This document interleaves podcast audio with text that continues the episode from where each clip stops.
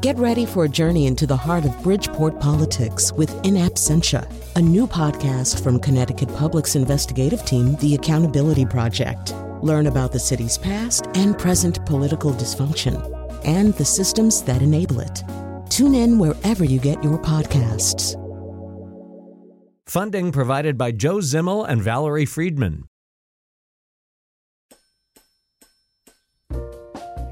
This is Where We Live. I'm John Dankosky. The numbers are really shocking when you look at them. 20% of women have reported being sexually assaulted on college campuses over the past four years.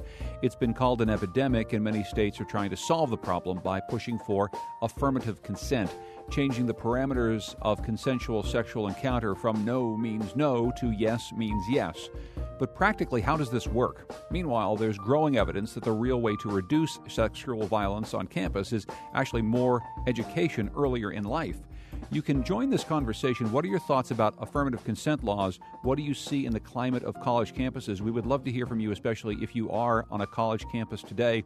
860 275 7266. Comment on our website, wnpr.org slash where we live. You can also find us on Facebook and Twitter at where we live. Coming up, we'll hear from a survivor of childhood sexual abuse who has written about her recovery. Uh, joining us today in studio is Greg Haddad, who's a state representative, uh, currently serving as deputy majority leader. He co sponsored an affirmative consent bill we'll be talking about. And uh, Greg, welcome to the program. Thanks for being here. It's a pleasure to be here. Also with us is Elizabeth Conklin, who's Associate Vice President of the Office of Equity and Diversity and the Title IX Coordinator at the University of Connecticut in Storrs. Elizabeth, thank you for being here. Thanks for having me. And Kellen Kavanaugh is a clinical mental health counselor at Loomis Chafee School. And uh, Kellen, welcome to the show. Thanks. It's great to be here. Um, Greg, I want to start with you. You were one of the, one of the co-sponsors of an affirmative consent bill that was introduced last year. Uh, it did not pass, but it's going to be raised again. Can you explain a little bit about what uh, this bill would do? Sure. Uh, the bill uh, requires all colleges and, uni- and, universities in Connecticut to use an affirmative consent standard when determining uh, or adjudicating a, a case uh, if there's a complaint of a sexual assault on the college campus. And it's important to know that what we're talking about is what is uh, the we're asking them to use affirmative consent to determine whether or not a student has violated their own student code of conduct um, uh, and not uh, we're not talking about criminal cases here. But I think that this is important um, because um, uh, you know increasingly what we're trying to do as a legislature, and I think what what activists on campus are trying to do is to try to change the culture on campus from uh, from a no means no culture where uh, it's an obligation of a of a young man or a woman to say no um, to one where it's uh, we're obliging or adding the responsibility to both actors to agree before they engage in sexual activity um, that that's what they want to do.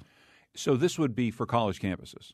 College campuses. What's the what's the law for everyone who's not on a college campus?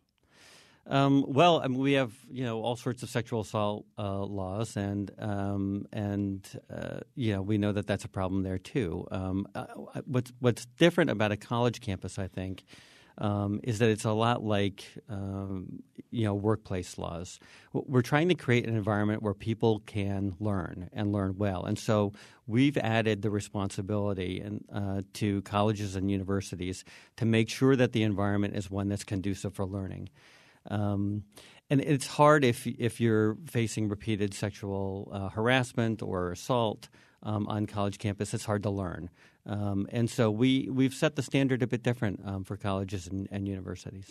Uh, you bring up something that we've talked about on the program quite a bit over the years, and it is this issue that um, issues of sexual violence are often adjudicated on college campuses in a different way than they would be in the general public, right? There's uh, there's different rules surrounding it. Sometimes there's different reporting requirements.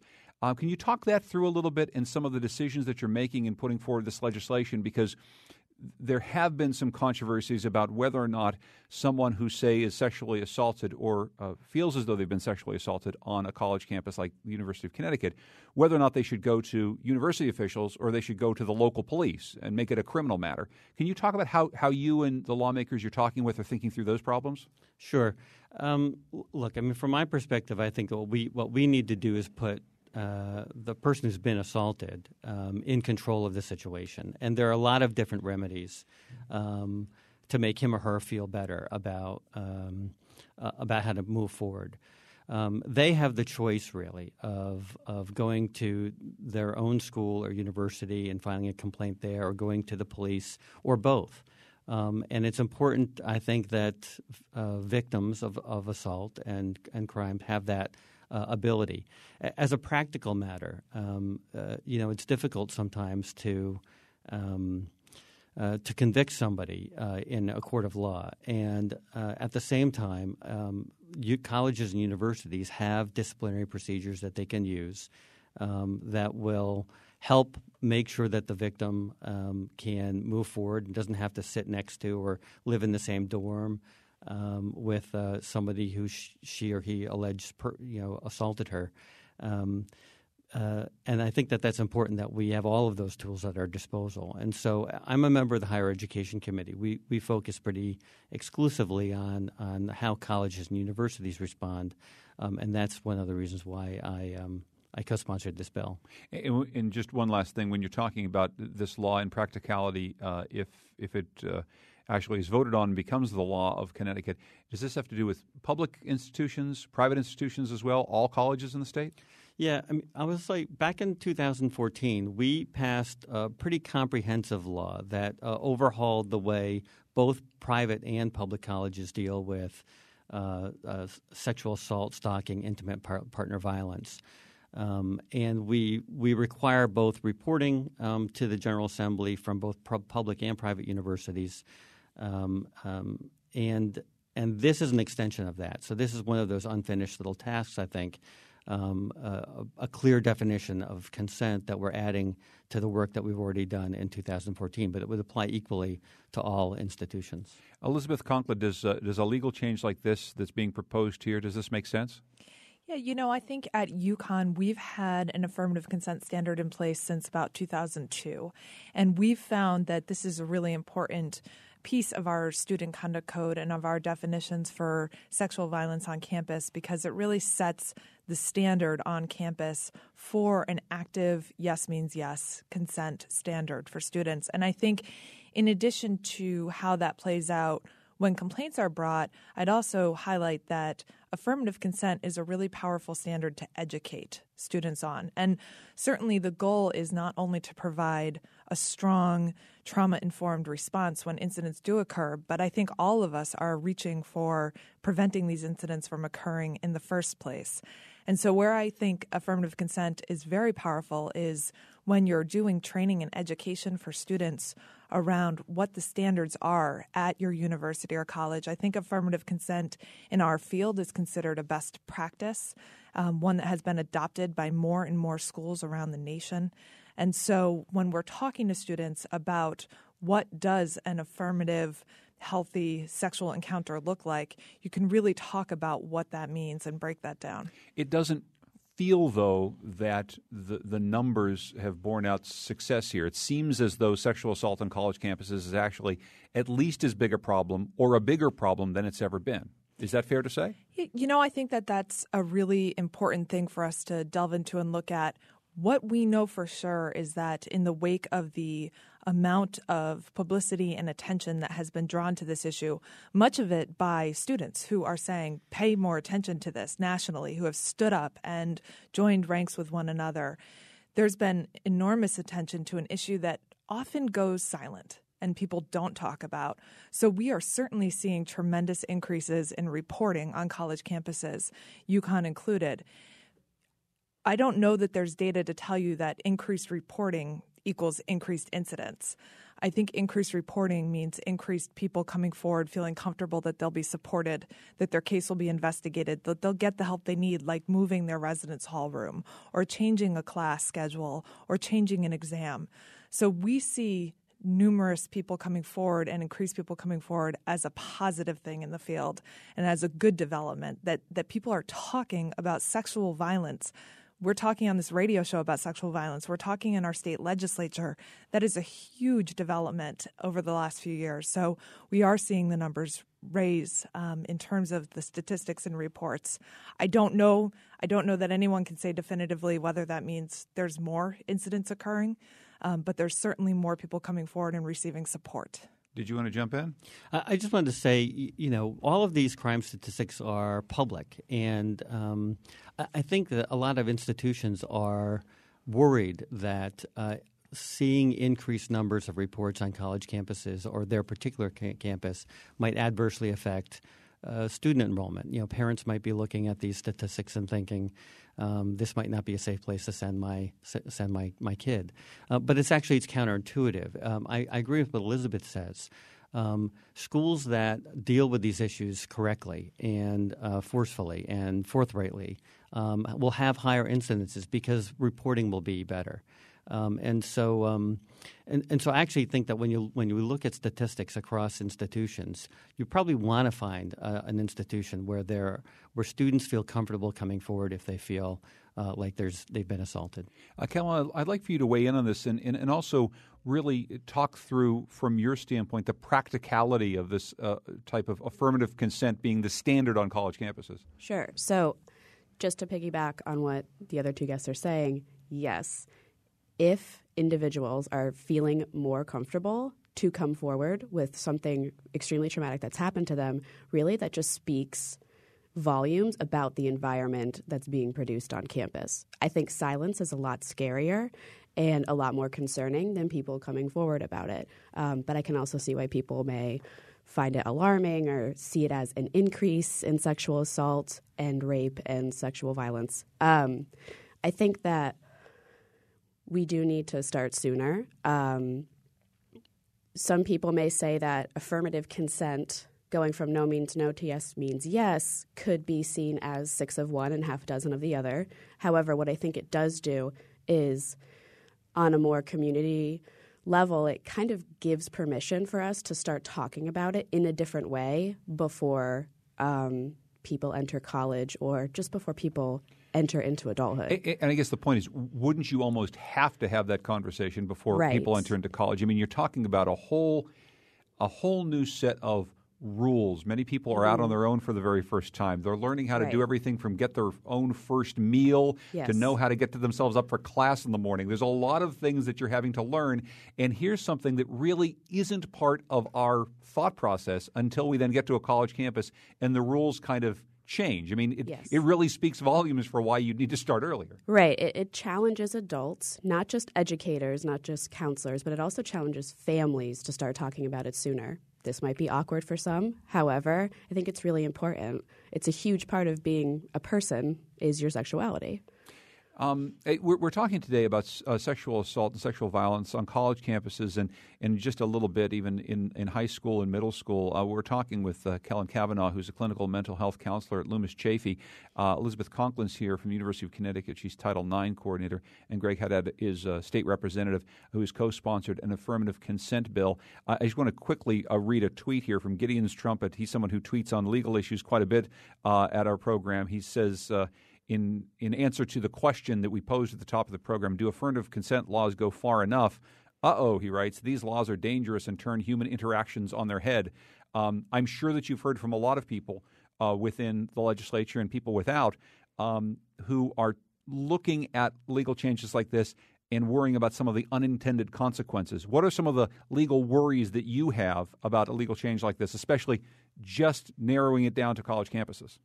Sure. Uh, well, first off, let me say that well, our bill just deals with college campuses. I mean, I'm I'm in favor of having a broader conversation as possible about this issue. Um, um, I don't think. Uh, I, mean, I, think that we ha- we need to be careful as proponents of the legislation not to um, uh, to ensure to make to, to ensure that we are respectful of due process as well. All of our college campuses have systems in place um, for adjudicating these kinds of question, these kinds of questions. Um, and it's important for colleges and universities uh, to enforce this uh, definition um, well. Um, it, you know, we we can't. Um, uh, we we can't. I can't say too much about about uh, about that. The the colleges and universities, I think, by and large, especially in places uh, that have well established Title IX offices like the University of Connecticut or Yale, um, have a long history of working with students to get to the bottom of disputes. Um, and I think um, while the rules there might be slightly different than what we see in the court system, um, it's important for us to make sure that we're respectful of all of the parties.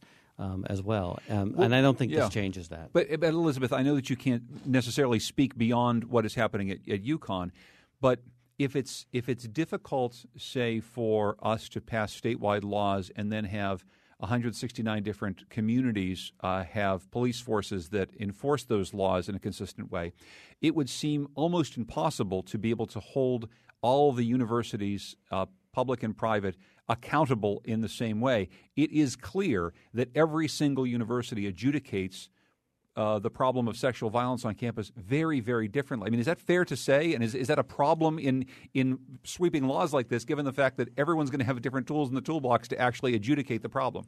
You know, I think there are different systems in place across the nation at different colleges, but all colleges and universities are under the same legal framework from the federal government. Title IX is a federal law, it has very specific mandates through the Office for Civil Rights around how to adjudicate these cases and what that should look like. And so the the structures might be different from school to school, but I would say that I think that there's um, a lot of similarities between how universities and colleges approach the matter.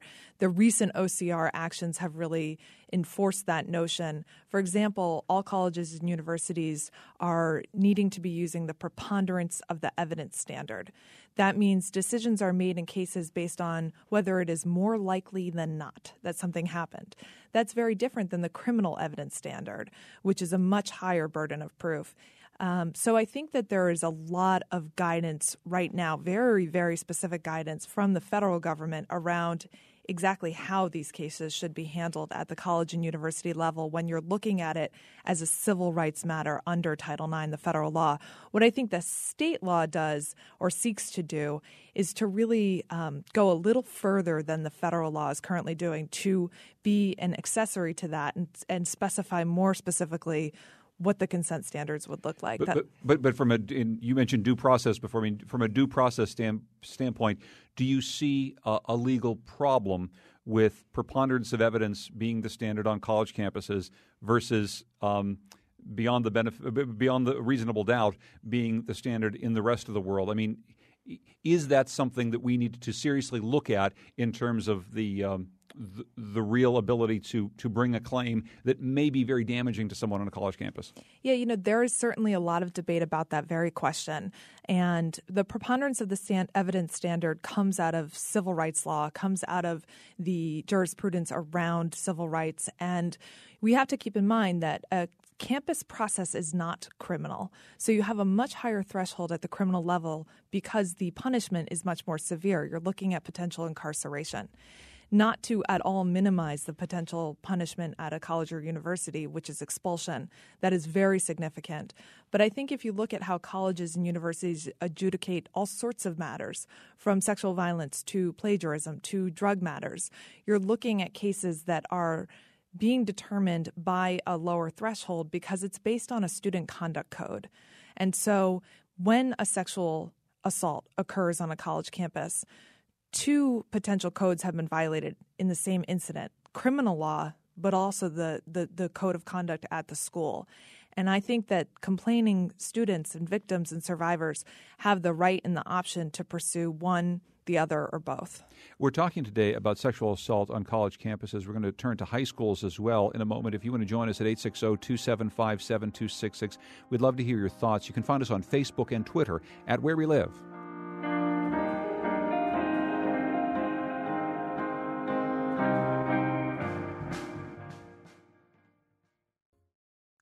This is Where We Live. I'm John Dankosky. Today we're talking about methods uh, that are being attempted to stop the epidemic of uh, sexual violence on college campuses. It's something that we've talked about on the program before, and we're talking today with Greg Haddad, who is a state representative who has co sponsored an affirmative consent bill. That's what we've been talking about in the first segment of the program. Elizabeth Conklin is here, Title IX coordinator at UConn. Kellen Kavanaugh, clinical mental health counselor from Loomis Chafee. We're going to be talking about this issue at the high school level in just a moment. I quickly want to get to Darcy, who's calling calling from Connecticut College. Hello there, you're on Where We Live. Good morning, John. How are you? Good. What's up? Good. Um, I am the director of sexual violence prevention advocacy at Connecticut College, and um, I'm really excited that you're all talking about this this morning because it's such an important topic. Um, and I just wanted to call in and talk a little bit um, and piggyback off of what Elizabeth was saying about education starting young. I think a lot of families get concerned about talking sex with, uh, with their children when consent can be about anything. Um, I often talk about tickling. You know, when we tickle a four year old and they're often saying, no, no, stop, and we continue to do that, um, we're setting a precedence that what they're saying doesn't matter. Um, and so if we can think about and reframe how we um, interact with children and letting them know that their voices do matter and that they can say yes or no to things and that they have autonomy over their body is the stepping stones as we work our way into the college curriculum. Um, I work with students during orientation every year, and it, we have a wide variety of backgrounds from what type of sex education students have had healthy relationships, sexual boundaries, sexual assault, and sometimes nothing at all. Um, and so, my other big thought is that not just having sort of the um, adjudication and the processing of these cases, but also making sure that we're having conversations around bystander intervention to really change the culture as a, as a whole so that talking about sexual assault becomes part of the norm. Um, we really try and make the work that we're doing at Connecticut College accessible and approachable for students so that it doesn't become this sort of taboo subject that we're only talking about when somebody gets in trouble. Um, and really thinking about what are some of the ways that we can all play a role in changing our community. And so we have a program called Green Dot um, that's been wildly successful on campus um, and really having students understand that each one of us can play a role in um, ending the violence, whether it's on our college campuses, and our high schools or elementary schools, um, and our community as a whole. Well, Darcy, thank you very much for your phone call. I, I, do appreciate it. And Kellen, I'd love for you to pick up on that a little bit and talk more uh, than we have in the first segment about uh, teaching about this at a younger age, because there's a whole there's a whole lot of other issues that we can get into that are problematic about talking about this and teaching it at the high school level. Say. Um, I love the example of having a four year old being tickled and then their autonomy not being respected because technically it's play, but you know, it does set the precedence that what you want to happen to your body doesn't matter, and then that could turn into, well, I don't have control over my body. Um, I think that right now the biggest challenge for educators and counselors, anyone working with minors really, is what we would call the hookup culture there's an entire spectrum of hooking up. It could be kissing, making out, um, and then it could go to the other end of the spectrum that ends up in any sort of penetration. So, this is powerful for some students or some members of the youth because it gives them a um, wide variety of acts with uh, under one umbrella that they can go tell their friends about and said, "Oh, you know, I I hooked up with this person or I hooked up with that person." It leaves this like realm of mystery when in fact it can be very damaging because if somebody asks you, "Do you want to hook up?"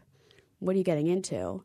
Um, and I think that's where changing the language and educating individuals who are younger, um, you know, even on the middle school level and um, you know, at four years old when it comes to tickling is um, what do you want to have happen to your body? It doesn't have to be an awkward conversation, um, you know, and it's also about asking what else you want done to your body and to the other person's body. So, so but there's this interesting uh, legal question, though, too, that actually mm-hmm. has to do with consent. Like, yes. so when you're an adult, consent actually means something, and there's an age yeah. of consent, and there's an awful lot of things that in a, in American law, like eight year olds can't consent to that 18 year olds can consent to. Can Correct. you talk about that legal definition and how that plays into the issue that you're talking about here?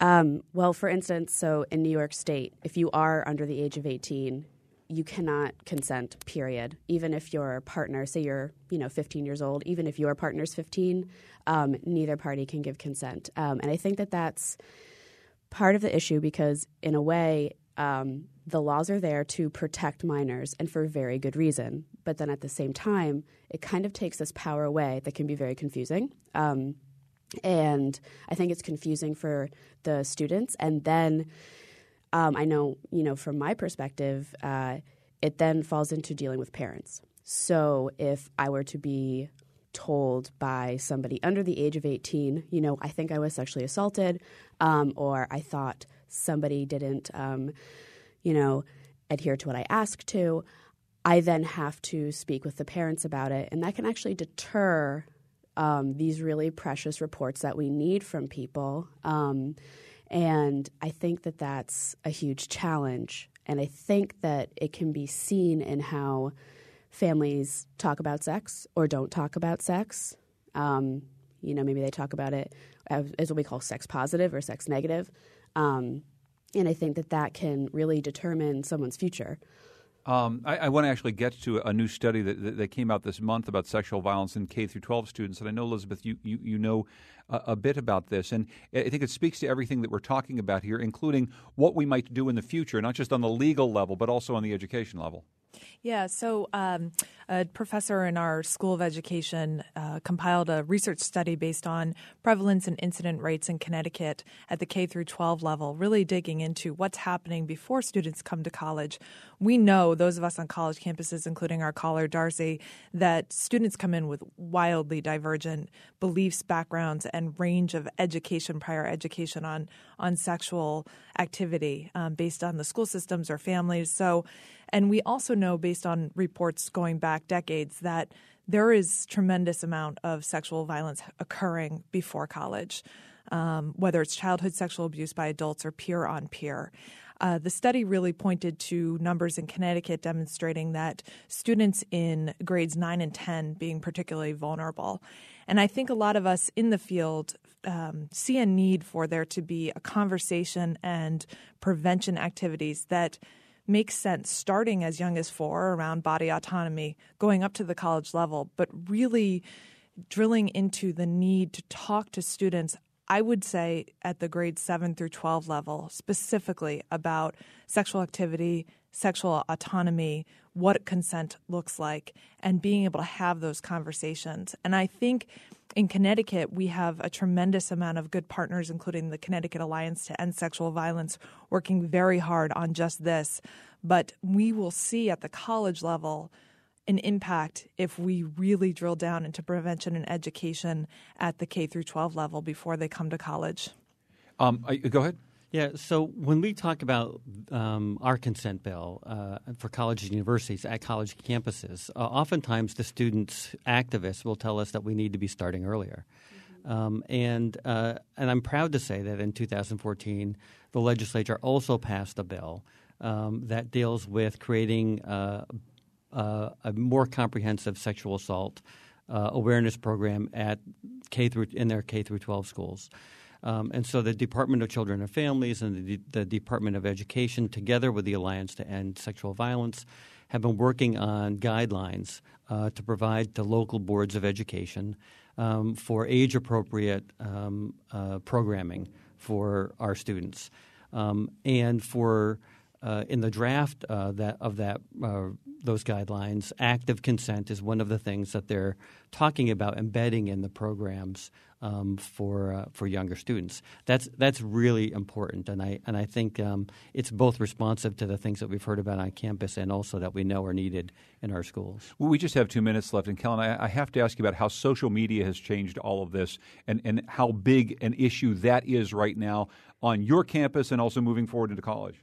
Well, I think um, you know, first of all, it, it makes all instances of pornography so much more accessible. It used to be that you had to raid your father's closet for a Playboy, which, um, in the grand scheme of things, what's on the internet now that you can simply find by typing something into Google is um, on a whole other level.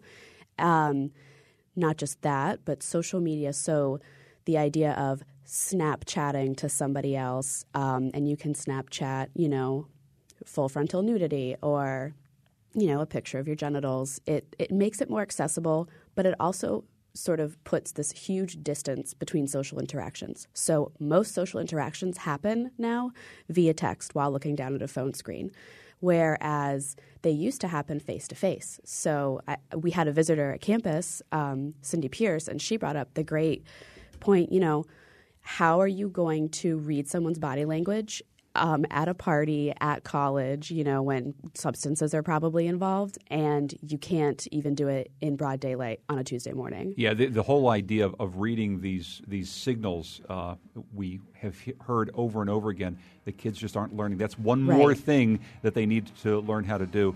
Um, unfortunately, we've run out of time in this conversation. Kellen Kavanaugh from Loomis Chafee, Elizabeth Conklin from the University of Connecticut, Greg Haddad, State Re- Representative. Thank you all for this really excellent conversation. Coming up next, author Mia Fontaine tells her story about recovering from childhood sexual violence.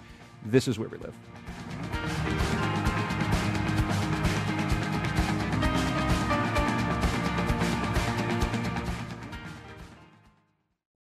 This is Where We Live. I'm John Dankosky. Coming up on Monday, we'll be off for Martin Luther King Day, and we'll be presenting a documentary special in honor of Dr. King. I hope you can join us.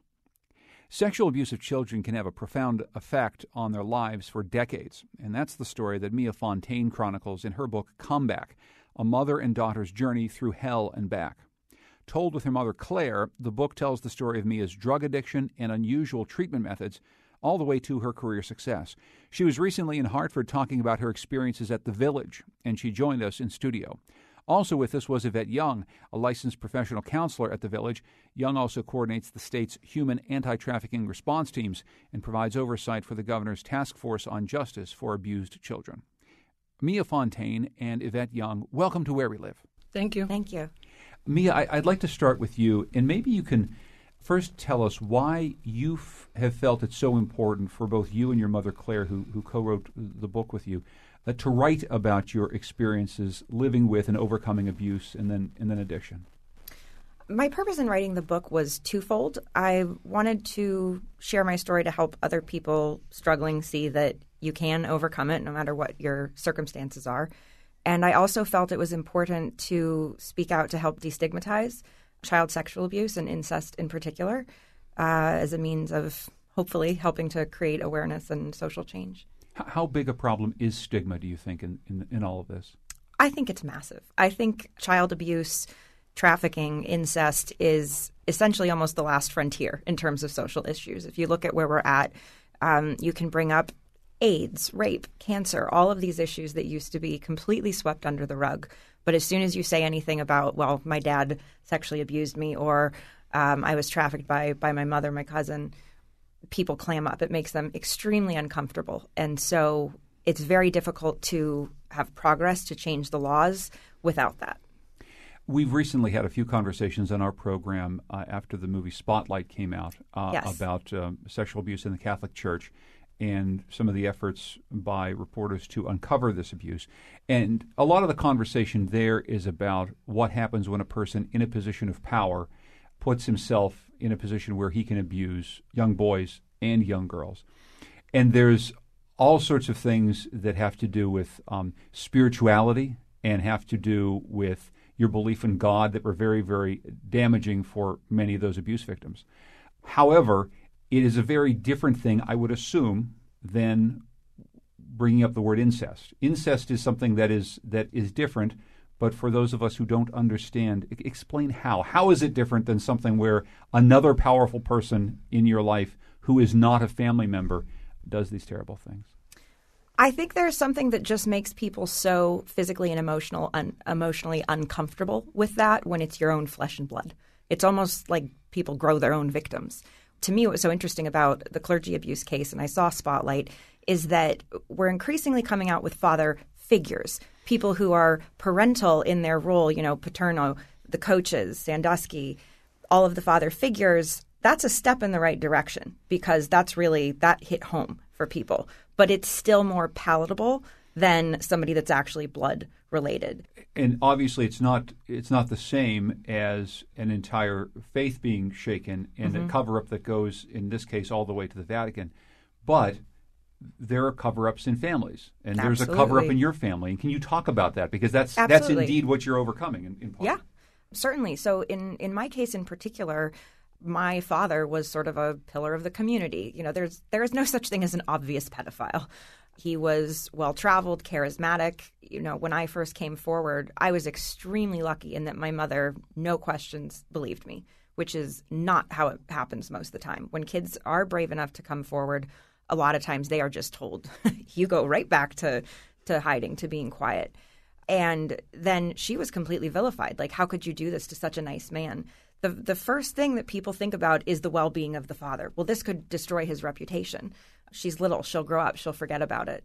So there isn't just a cover up uh, within the immediate family, but then the extended family and the community. I can't tell you, my mother, when she took me to the pediatrician, he thought he, he was the same thing, and the judge. It's very much, you have to think about how this will damage this man's life. And there is just not that same concern for the child. I, Yvette, I'd like to hear you talk about that a little bit too, because the as we want to turn the focus to the victims, the children in these cases, I, I think Mia is so right. We often first start by talking about the adults. That's you know, adults tend to worry about other adults. Um, adults, but this is a case in which it's really truly damaging when, when the whole conversation is about what will this do to the family, what will it do to, to the man who commits the acts. Yeah, and I think you know what Mia said is is definitely accurate. Most of the time, it's not dealt with because uh, it's about protecting, as you said, either the father, the uncle, the whomever the perpetrator is. And then there's the financial issues. I think sometimes we've seen, and I've worked in sexual assault previously, for four years, you'll see mothers who will make the decision not to disclose, not to, to get services for the child because if I get rid of my husband, who's going to take care of us as a family, right? So then it's about survival. So it's like, as Mia is rightly saying, you're a child, you grow up, you'll get through this, but the family won't survive if we lose our the income that's coming in through whoever that caretaker is, or if I shame, you know, this particular family member, then the entire family may sort of get rid of us. And a lot of people are afraid of losing those relationships relationships and bonds. The other important part of your story, Mia, is the self destructive behaviors that you began to engage in at an early age. Because you were so young, were you able to make the connection that you were acting out by using drugs, uh, self mutilating, because of the result of the sexual, tra- sexual trauma that you went through? No, I wasn't. And because of that, I actually wondered if I was having hallucinations and becoming schizophrenic. I thought I was going crazy. And what happens is when when trauma happens to a child, it actually the the part of your brain that processes fear and stress becomes hyperactive. It's much like a soldier during war with PTSD. And that part of the brain doesn't shrink back. So to some degree, you always process things as a traumatized kid would. And what happened was when I turned 13, you hit adolescence, your body's changing, you start thinking about boys differently, and that threw me for a loop. And so I would suddenly wake up with my old nightmares again. I would feel like I wasn't in my body anymore, like I was watching myself. I would have the desire to just not be in my skin. And so, you know, I I didn't and nor did my parents. Most people particularly then don't realize the long-term effects, particularly on a neuro and biological level. So I do think if if I had known that or if my mom had been told, you know, hey, this is totally normal for somebody with her background, I wouldn't have felt like I was going completely crazy. And what were the ways in which you were acting out? The ways in which you were you were harming yourself because of what had happened to you? I started with self mutilating, so cutting myself, and and that's something that's I, I, think it's something like one in fifteen girls cuts herself, um, and boys as well. So it started with that, and then smoking pot. From there, getting into heavier drugs. From there, losing interest in school, pushing away. I had a really nice group of friends, and my my mom, my stepdad. But when you're struggling, particularly when it's something that you don't understand, it can almost be painfully uncomfortable to be around people that care about you because they see you as you were, they see you as you are, and you're just so confused and out of control. I, it was easier for me to want to be around junkies or dropouts or people that had no expectations of me, that felt as screwed up as I did. If you're in a more quote unquote normal environment, the least normal you feel, or the less normal you feel, the more you want to be around people who you can identify with more. How typical is this pattern of behavior that Mia talks about, going into self mutilation, into drugs, and then into heavier drugs because of the results of, of sexual abuse? Uh, it's extremely typical, and um, every individual is different, and their um, response to the trauma is different. But what she described is pretty norm the sense of self. Um, identification. So, what is my value? What's my worth? The dissociation features that she talked about, wanting to be out of her skin, not wanting to deal with the reality that this has happened to me. And then also the fear of how others are going to view you, right? So, you know, what she's describing is very typical of, you know, if I tell my truth to someone, I tell my story, how are they going to look at me? How are they going to perceive me? Are they going to judge me? Are they going to ridicule me? Are they going to have a body or facial expression that lets me know that they can't handle hearing that? So now I have to retreat and withdraw because you're not a safe person for me to really share this with. The impact, the lifelong impact is so tremendous. And I think people really miss that. You're having someone who, especially in her case, who's victimized by a primary caretaker. This is the person who's supposed to help you find and discover who you are, to teach you and to guide you, and they victimize you. They've shown you that adults are not safe people. And so, how do I trust? How do I build healthy relationships when the primary relationship that was supposed to teach me was destroyed? And I think people don't think enough about that for children, that they're learning, they're developing, they're growing. So, when adults violate them, that changes their worldview, it changes their feelings of safety. So, so how do you begin to build then that trust back up in, in kids who have been violated in this way? I think that's where when you have really good clinical intervention, when you have really good support system, when you have families that believe them, being present, validating, someone's reality, letting them know that it wasn't their fault. And I have to emphasize that it's not their fault that they were victimized. Being present in that way, being supportive in that way, um, helping them to change their cognition about how they see themselves because their view of themselves now has changed. They're not good, that something is wrong with them. What made someone do this to me? So when you have adults uh, that come in and say, you're worthy, you are valuable. It was not your fault. We're here to support you. No matter how long it takes, I'll be present for you. That can heal and that can change. I want to get in a moment, Mia, to, to what ended up working for you. But I want to stop first at a very unusual chapter in which you're, you're essentially sent away to a place in, in the Czech Republic that is meant to, in, I assume, cure you of the, the self destructive behaviors that you've been engaging in. Can you tell us about this? This, I guess, I can only say bizarre chapter in your life. Sure, absolutely. My mother had been at a complete loss. I'd been in and out of rehab, the psych ward, traditional therapy, and alternative school. And it really was just by sheer accident that she heard about a school that was it was a therapeutic boot camp school of sorts. And at that point she would have sent me to Mars if she thought that it could save me. And I was arrested around that time for felony drug charges. So the judge, my mom made a strong case for the school because she spoke to the parents that were there. It did sound extreme, but a lot of the methods they used made sense. Um, and she spoke with some of the kids that were there. So she decided that let's give it a go. It also, my uh, grandmother is from that part of the world. And so it didn't feel quite as foreign as it might have. But there were a couple things happening. Um, one, it is illegal in most states to hold a kid against their will for more than 72 hours if you don't have some sort of legal authority otherwise. So a lot of times you'll go into rehab, or when I was picked up one time and put in the psych ward, three days later you can sign yourself out. So there are only certain states in America where you can do that. And also, the cost was a lot lower. It's exorbitantly expensive. Insurance doesn't cover it. So it was it was sort of like a, a hail mary pass, if you will. Mm. So, so there were a, a few things that this program did differently, and one was just the length. You know, a lot of things are shorter term. You don't go through 15 years of operating one way and change in three months. It takes a long time often. So it was just the the sheer length of the program. I think that was one element. We were on silence most of the time, and the only time we were allowed to speak was in group therapy, which we had every single day. And what happens is when day after day, month after month, you're on silence, you actually have the first time in many years for me where you connect with yourself. You have no choice. we were cut off from the outside world. You start to hear your own thoughts again, to remember what feeling feels like. And because of the daily therapy, in trauma recall is a huge problem. Before you can move on from something, you have to be able to talk about it. And that means reliving these horrible experiences. So, how do you get kids to do that? And by seeing other people talk about this kind of stuff, other I didn't even speak about it for about 4 months. But just the daily hearing other people, it makes you realize this isn't this shameful secret that nobody can talk about. It doesn't have to be in, you know, whispers to a therapist here and there. Like it happens.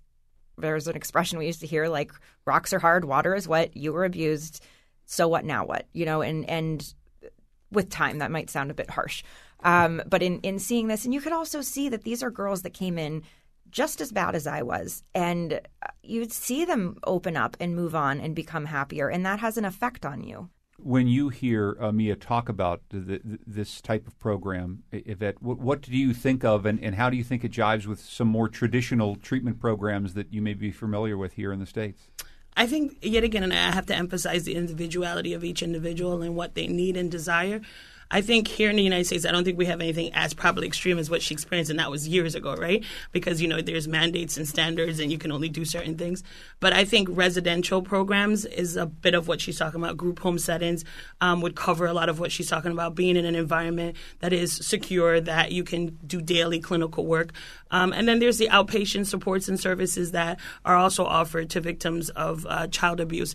So I think it depends on the individual what their needs are, how severe their issues are, um, will dictate what treatment modality is prescribed for that individual. But I think what she's describing makes sense. You need to be in a safe place where you're being held accountable, where you're being asked to do the work. Um, and my position on doing trauma work is, you know, when the person is ready, the work will occur, right? But not to force it because you can re traumatize someone by forcing them to talk about an abuse that they've, you know, sort of suppressed for years.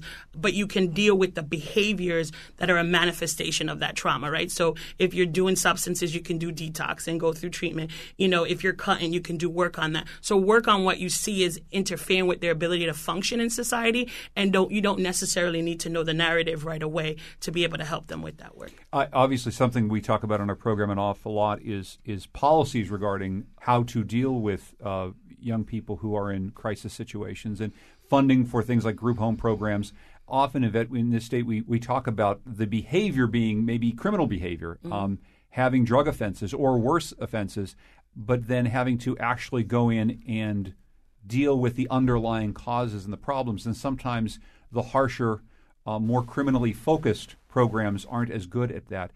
Could you just talk for a moment about, about that that piece of this? Because when I talk to policymakers, I sometimes wonder if people understand exactly um, the deep psychological trauma that many of these kids go through to get to the point where they may be uncontrollably difficult individuals mm-hmm. that the state has to take care of. No, I think you make a valid point, and I think it's hard. I think, you know, when you think of public safety, right, and you think of safety for the child, and then, you know, people are making decisions to institutionalize or put them in detentions facility or jail, etc. You're right. It's like they're missing the bigger picture and the core cause of why that child, because children who don't have that level of trauma don't be, react and behave in that way. So there's always a reason and a cause.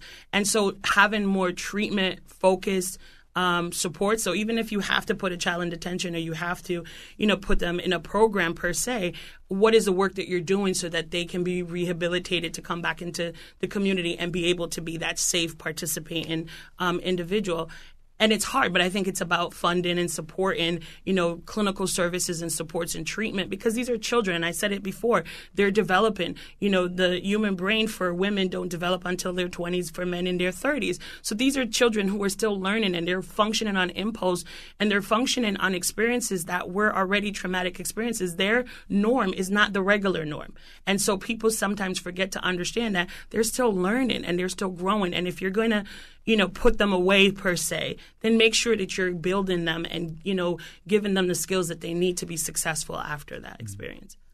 Mia, when you talk to people like like you will at the village uh, later today, what, what do you tell people about your story that you hope that they will take away to um, to maybe make some sort of positive action in the world? I think it's twofold. I think that one is just education and awareness. I mean, anything, even government funding, a lot of times that comes from public pressure. So people have to understand.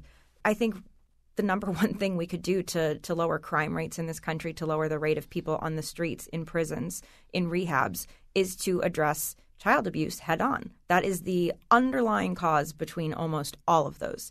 So for people to really get like this impacts all of society. It's not just a poor, you know, kid and let's get them the help they need so maybe they'll graduate from high school and be clean. It's about creating a stronger society.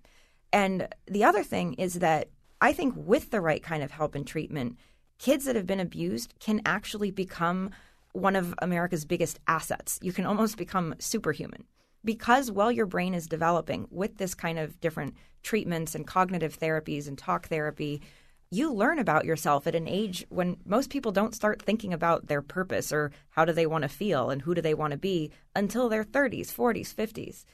So, also, I think getting people to see that these are kids that, with the right help, have a very unique potential to create real social change and to not just see them as, you know, somebody let's help them get back on their feet. Mia Fontaine and Yvette Young, thank you both so much for coming in. I really appreciate it. Thank Yeah, you. Thank you. Mia Fontaine is a public speaker and creative strategist. She's also co author of Comeback, A Mother and Daughter's Journey Through Hell and Back, and the book Have Mother Will Travel. Yvette Young is a licensed professional counselor at The Village in Hartford. She also coordinates the state's human anti trafficking response teams and provides oversight for the governor's task force on justice for abused children. Where We Live is produced by Lydia Brown and Tucker Ives. Our technical producer is Chion Wolf. Our digital editor is Heather Brandon. The executive producer of Where We Live is Catie Talarski. You can always find out more about our show at wnpr.org slash where we live. I'm John Dankosky, and this is Where We Live.